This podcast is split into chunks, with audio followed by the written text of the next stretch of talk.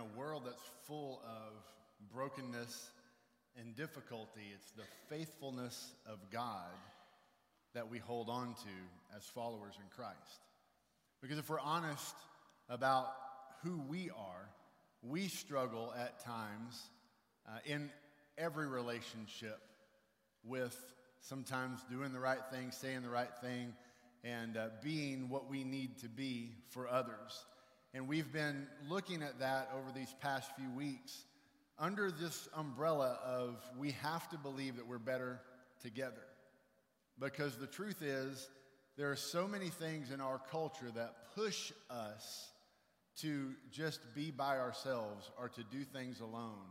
The idealism of individualism, which is tough to say, so I had to stop and think about that.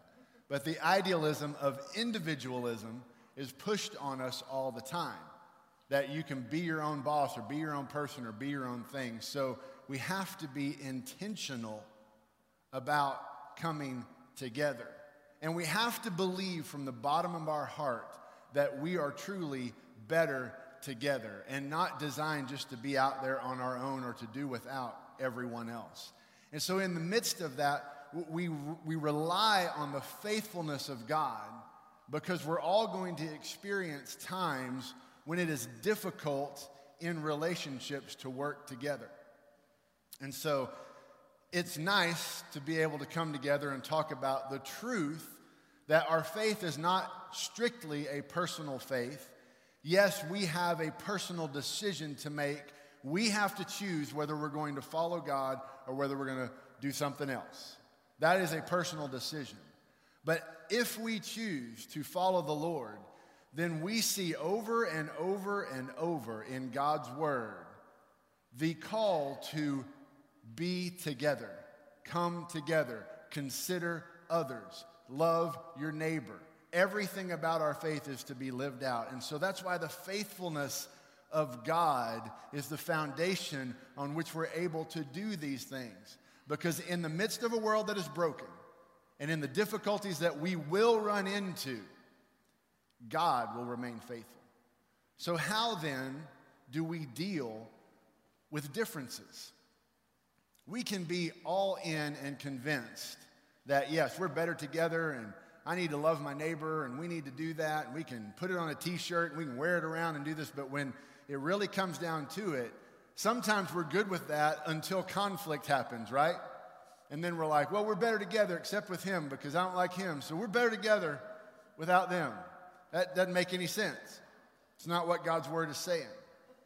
And so we need to understand there's something actually that's in our culture that makes it hard to navigate this truth. It's a half truth. Now, anybody know what a half truth is? A lie. There you go. Amen. Because somebody said it. But it sounds a lot nicer to say it's a half truth. But there's a distinction about a half truth lie that makes it unique. A half truth lie takes something that has some truth to it, but then it adds something to it or it leaves something out of it that actually makes it into a lie. And, excuse me, let me, t- I don't have COVID. I just wanted y'all to know that. It's okay. just a little something there, it's all right. So let me tell you one of the predominant half truths, which is a lie, right? that runs rampant in our culture. And you got to hear me on this because when I first say it, some people are going to go, well, hold on a minute, that's true. Okay, half true. It's tolerance. It's tolerance. It's this idealism. It's this idealism that we're all supposed to just let everybody do whatever they want. Sounds great, doesn't it? Until them doing what they want gets in the way of you doing what you want, or you doing what you want gets in the way of them doing what they want. And then the solution is, well, we're all just supposed to get along. Well, that makes no sense. You see, as believers, as followers of Christ, here's the truth. We understand that tolerance is not possible with all beliefs and with all issues, right? Oh, now some of you are going, oh, preacher's about to preach. He's going to start hammering in on all these things that we don't have to be tolerant with, right? There we go. So before you think, I'm telling you to get gear up and get ready for a fight, let me tell you the greater command than tolerance is love. Love your neighbor. You see, the half truth is we need to just all learn to respect each other and get along. That's a lie. The truth, truth is love your neighbor. The truth is love. The half truth is tolerate. You see the difference? Tolerance sometimes sounds like love, but it falls short. Love is love. And so, to keep me from running down a rabbit hole this morning and not preaching the sermon, I'm just going to make a statement and I'm going to let you mull over this statement on your own and let it sink in. If you're in my Bible study this morning, they heard this, but I'm going to say it again just to, to let it sink in. I have yet to meet a single person that has been debated into heaven. But I've met hundreds that have been loved. Now think about that. Right now, we're all in election mode, right? They're right, I'm wrong, right, right, right, right, you know.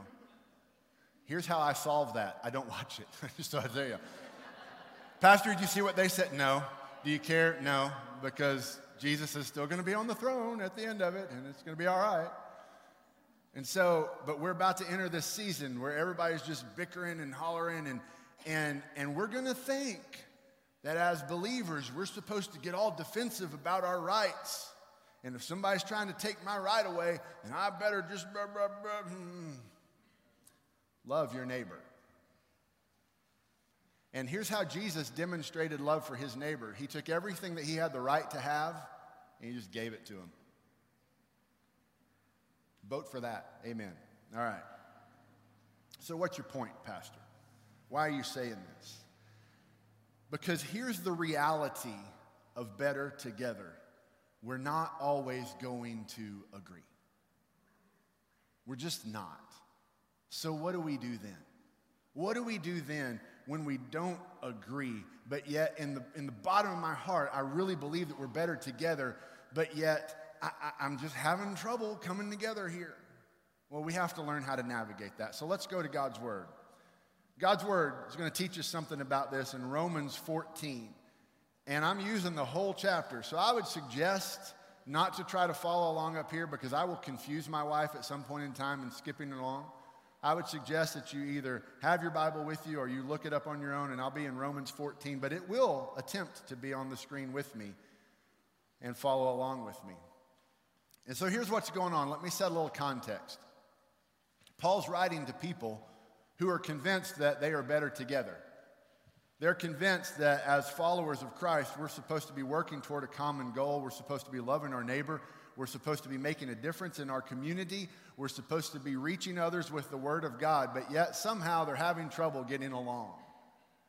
And they're fighting over things that to us, as we look at them, are going to go, What? Why are they fighting over this? And let me just use that as a reminder. Some people look at the things that we disagree over and go, um, Why are they fighting over this again? Sometimes people have a view of the church of going, uh, They're really disagreeing over this. And can't they just both be wrong? You know, it's just like, what's, what's going on? And so here's what's going on they're fighting over things like what day is more important than the other and what things we can eat and not eat. All right? That's what they're arguing over.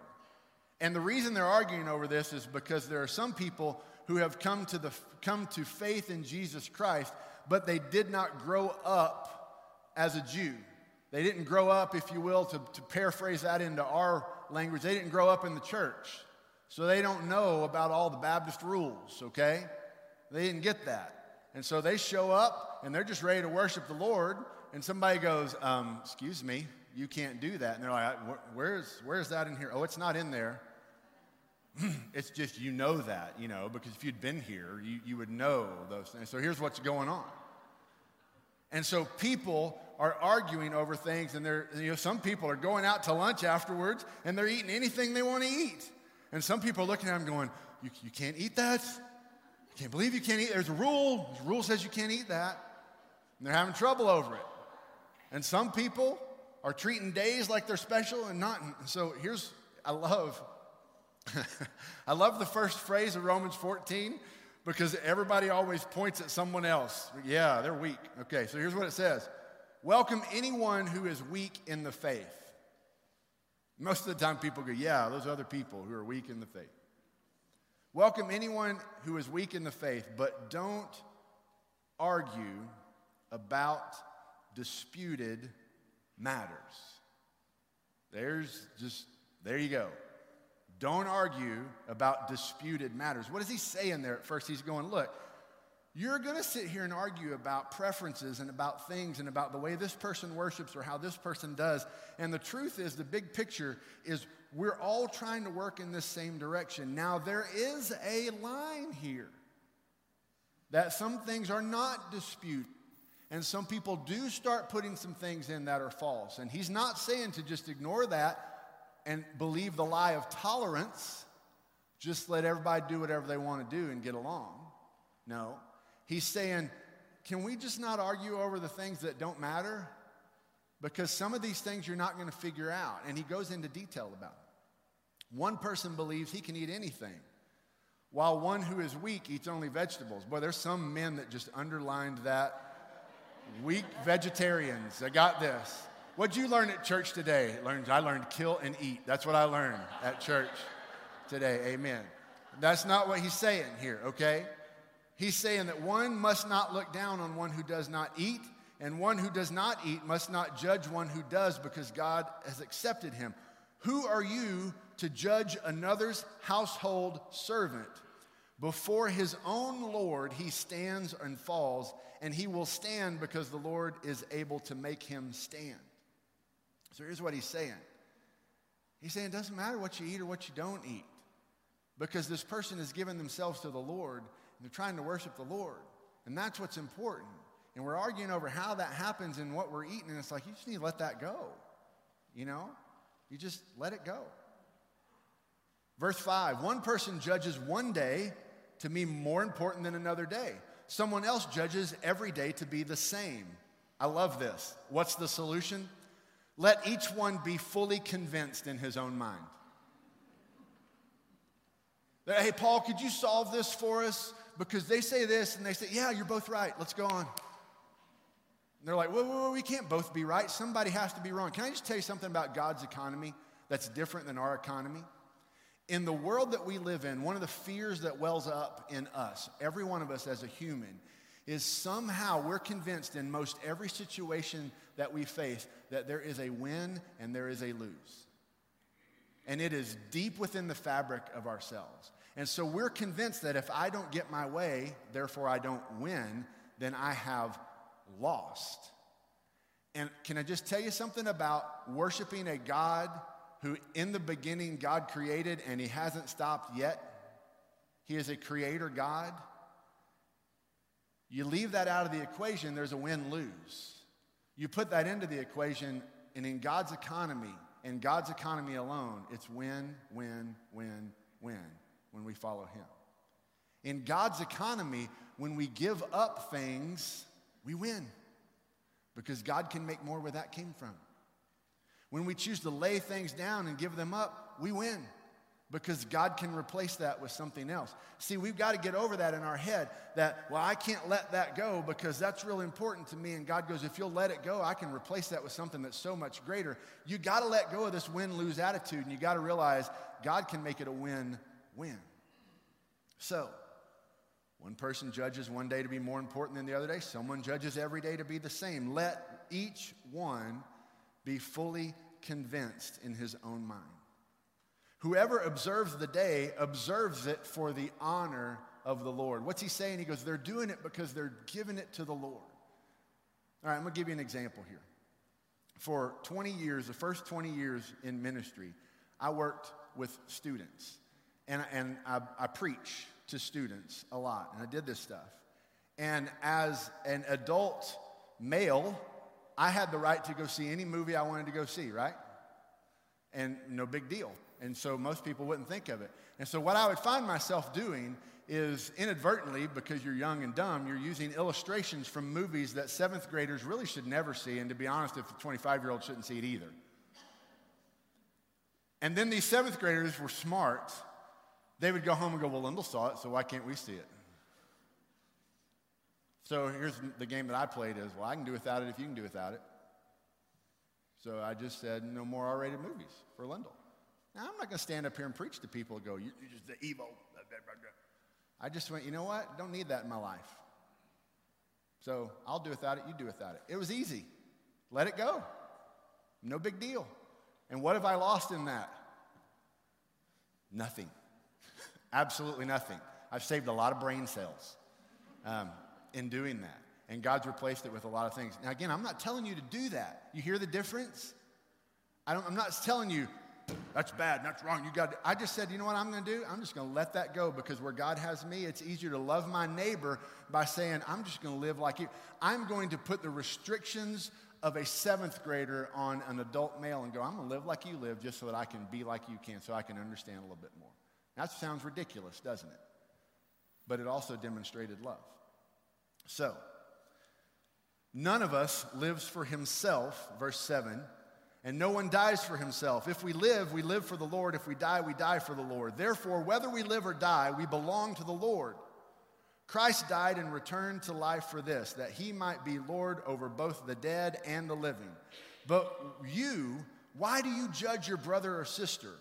Or you, why do you despise your brother or sister? For we all will stand before the judgment seat of God.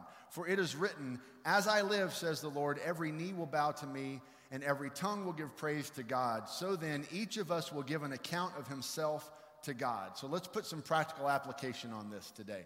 Here's the first thing that we're saying if we're going to be committed to connecting and if we're going to pursue peace in this, here's what we've got to start doing. Stop looking at conflict and start looking for connection. I should look for connection instead of conflict. That's what we've got to start doing. Where can we come together? Where do we agree? Where can we have a foundation to start on to go, how do I know this? And I say this often, and so get to know people's story. Why do you think that way? Why do you feel that way? What was going on? Well, you know what? That was just beating my head so much when I was growing up, I just don't want to have anything to do with it anymore. There's your story.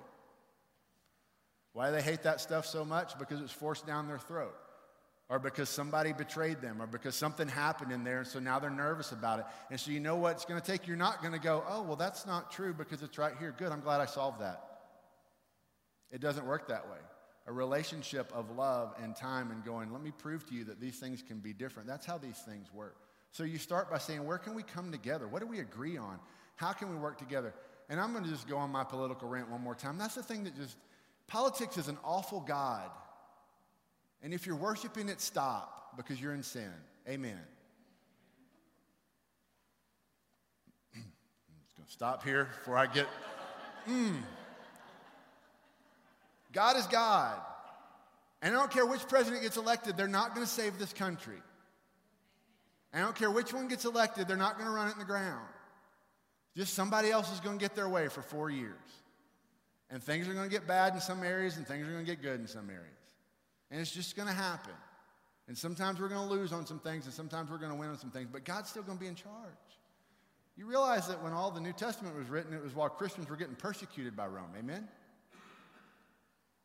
I mean, we ain't dealing with that. And so we, we need to learn to understand that we don't need to get caught up in the same argument that everybody else is getting caught up. As a believer, we need to demonstrate that there's a different way to live. Amen. Thank you. All right. Big point today. Don't waste energy on trivial matters. Don't waste energy on trivial matters. Now, I did grow up Baptist, and those that didn't grow up Baptist don't understand how important color of carpet is in a church. but this is what I'm saying. You want to talk about the leaders in getting caught up on trivial matters. That is the Southern Baptist Convention. I are one of them. And we get so lost on stupid things that make no difference to anybody that we actually end up leading them away from the Lord. And we need to repent and say we were wrong on that and do something different. Now, if you're a new Baptist, amen. We need to listen to you. Okay?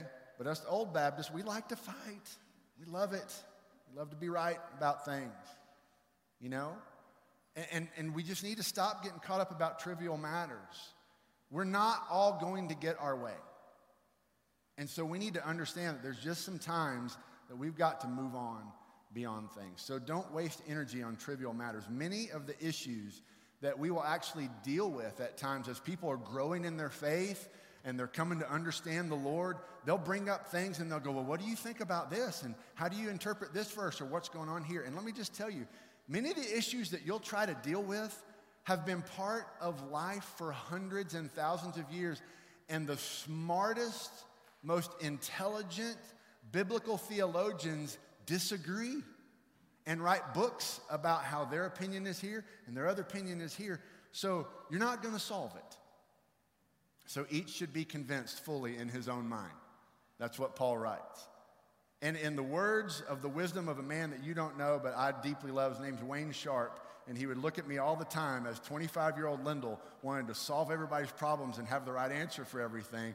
This man would just look at me and go, Son, choose your battles. Just choose your battles. Don't die on that hill. It's not worth it. You're not, you're not going to get anything but trouble there. And so we need to understand, we need to have that issue. When Paul writes to Titus, this is what he says in, in, in Titus 3, verses 8 and 9. This saying is trustworthy. I want you to insist on these things so that those who have believed God might be careful to devote themselves to good works. These are good and profitable for everyone, but avoid foolish debates, genealogies, quarrels, disputes about the law, Facebook, because they are unprofitable and worthless. It's in there in my translation. I just want you to know it's there. Okay?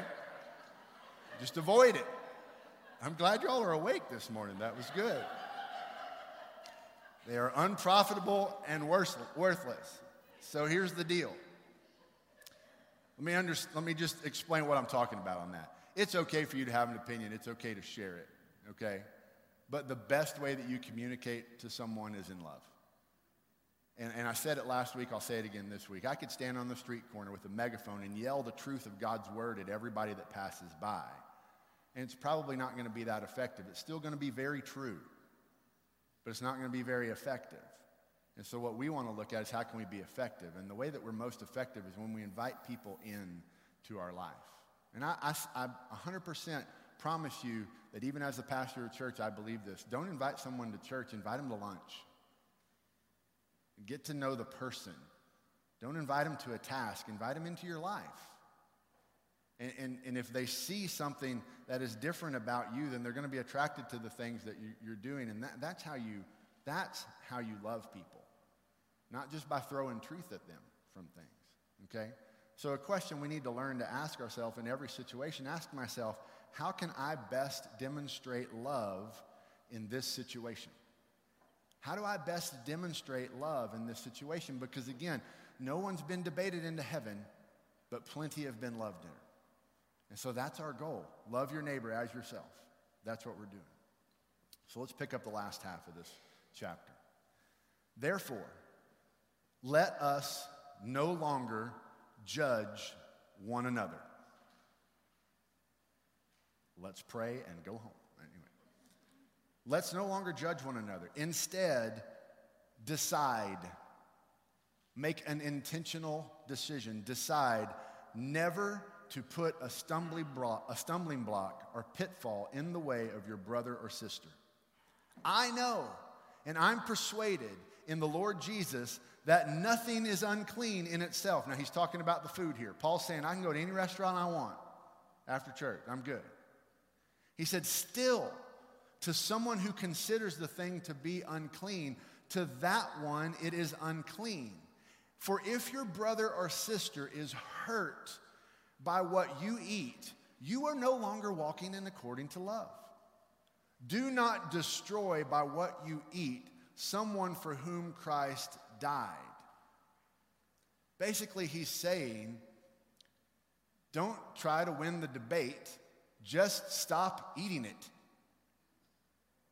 That's what he's saying. There's a solution to your problem. He's calling out on those who are of the faith longer, who may have a different understanding and a comfort level with their faith, to meet others where they are so that in love they can see how to walk in the way of the Lord and to demonstrate hey, these things are they're, they're really unimportant. What's important is that you and I get along. And so, hey, if that's a problem for you, I can let that go. Now, again, I told you there is a line where you have to understand. I'm not preaching that sermon today. There are some things that are non negotiables in the faith. If somebody's preaching a way to heaven other than Jesus Christ, that is non negotiable. You call that out, that's a false, that, that's not what I'm talking about.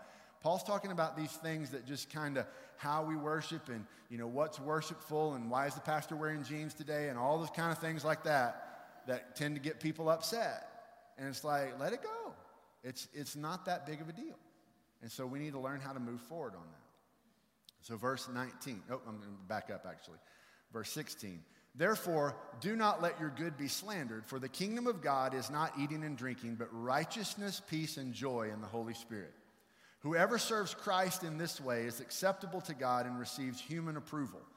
So then, let us pursue what promotes peace and what builds up one another. Do not tear down God's work because of food. Everything is clean, but it's wrong to make someone fall by what he eats. It's a good thing not to eat meat or drink wine or do anything else that makes your brother or sister stumble. Whatever you believe about these things, underline this. Keep between yourself and God. Blessed is the one who does not condemn himself by what he approves, but whoever doubts stands condemned if he eats because he's not eating from faith, and everything that is not from faith is sin. That bottom line of what he's saying there is if what we're doing is causing confusion to people so they can't move in their faith in Christ because they feel like, well, if I do this, I'm going to get condemned. If I do this, I'm going to get condemned. That, that's not helpful. He says people need to, to make up their mind about this is what we're doing and we're doing this to pursue God. And he's saying, and if there's things that you're deciding to do that are making it difficult for other to pursue God and it's, it's not something that is, that is a non-negotiable of the faith, then if you continue to do that and it causes your brother to stumble or to slow down or to not be able to move toward God, then you're now the one in sin, not them. And so this is what Paul keeps saying. So here's, here's the bottom line for this. Here's some things that we can do. First, I will pursue peace. I'll pursue peace. I love the way that he worded it. You are pursuing it, you are going after it, you are making effort toward it. He didn't say, I will pray for peace. We understand this, right? He said, I will pursue peace. So pursue peace, go after it, go find a way to make things peaceful. And again, keep in mind that sometimes the best way to make things peaceful is for you to let go of some stuff. So I want to remind you of this. It is not 12 yet, and we are not leaving. So I don't know who just went off. That's a phone. So let me ask you this. Think about this. What does the pursuit of peace look like? And I want to, I to remind you of something. Peace, hear me on this. Peace is not the absence of conflict okay? Because meaningful relationships, listen to me, every married couple, look at me right here. Every meaningful relationship will have conflict. I heard a lot of men. we need to stop and pray right now. All right? Every meaningful relationship in your life will have conflict. And if it's a meaningful relationship, you know what you'll do? You'll figure out how to work through that conflict, and your relationship will be deeper because of it. And that's another half truth that peace is the absence of conflict. And then a lot of people spend their whole life trying to just avoid conflict, and then they never have any meaningful relationships because they haven't learned how to walk through things with someone. They haven't learned how to sacrifice and give up of themselves, and they haven't had anybody else do that for them. And so their relationships are just kind of shallow. So pursue peace.